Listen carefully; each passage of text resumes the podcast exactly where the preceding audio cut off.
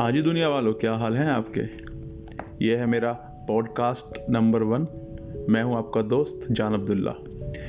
अमीरी के सिद्धांत, जो कमाई, निवेश, बचत हैं, इनके अलावा एक चौथा सिद्धांत भी है, जिसे सरलीकरण कहते हैं।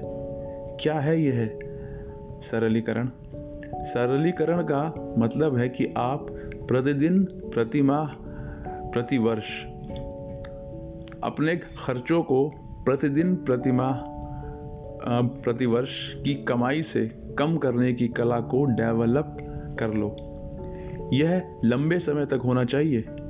ऐसे बहुत से लोग हैं जो साल के एक हिस्से में तो बहुत ज़्यादा पैसा कमा लेते हैं, जबकि साल के दूसरे हिस्से में वह गरीब रहते हैं। महीने के एक हिस्से में उनके पास बहुत सारा पैसा होता है, पर महीने के दूसरे हिस्से में उनके पास बिल्कुल पैसा नहीं होता।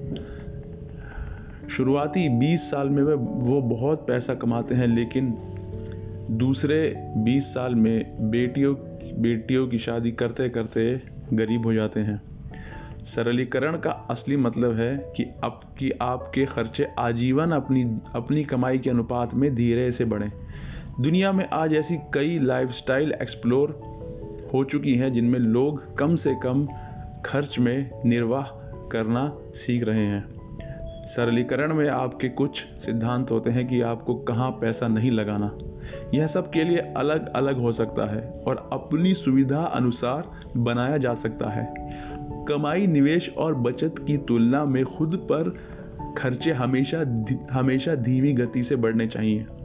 एक लाइन में कहूँ तो आमदनी रुपया खर्चा अठन्नी होना चाहिए। इसके लिए प्लानिंग की आवश्यकता होती है।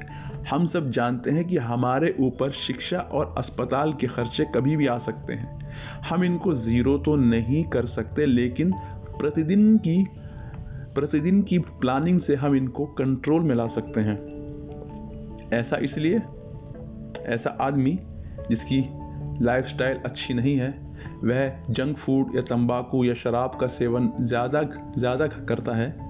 वह वह खुद अपने हाथ से आने वाले 20 सालों में अस्पतालों को एक बड़ा बिल चुकाने की तकदीर लिख रहा है। ऐसा आदमी जो यह मानता है कि व्यवसायी बनने के लिए उसके बेटे को महँगे बिज़नेस स्कूल में जाना ही होगा, वह भी सरलीकरण के सिद्धांतों को तोड़ रहा है। प्रतिदिन, प्रति सप्ताह, प्रति माह या प्रति वर्ष की मौज मस्ती, मनोरंजन, स्वादिष्ट भोजन, महँगे कपड़े, सैर सपाटे, स्पॉट परचेजिंग, महँगे मोबाइल्स, गाड़ियाँ, दिखावे के सब्सक्रिप्शन इत्यादि पर कंट्रोल करके और सादा जीवन जीकर सरलीकरण को मज़बूत किया जा सकता है।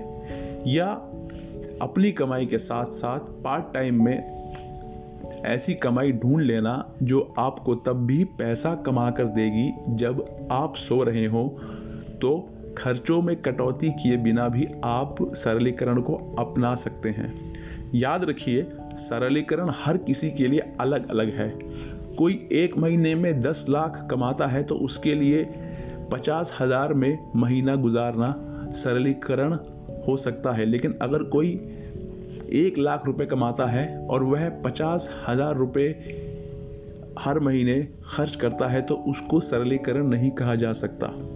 अपनी बेटी की शादी में करोड़ों खर्च करने वाले धीरू भाई अंबानी हकीकत में अपनी निजी संपत्ति का शून्य दशमलव शून्य शून्य एक प्रतिशत भी खर्च नहीं कर रहे, लेकिन एक मध्यम वर्गीय जिसकी कुल पूंजी सत्तर लाख है, अगर वह अपनी बेटी की शादी में दस लाख खर्च कर देता है तो वह सरलीकरण के सिद्धांत को तोड़ रहा है।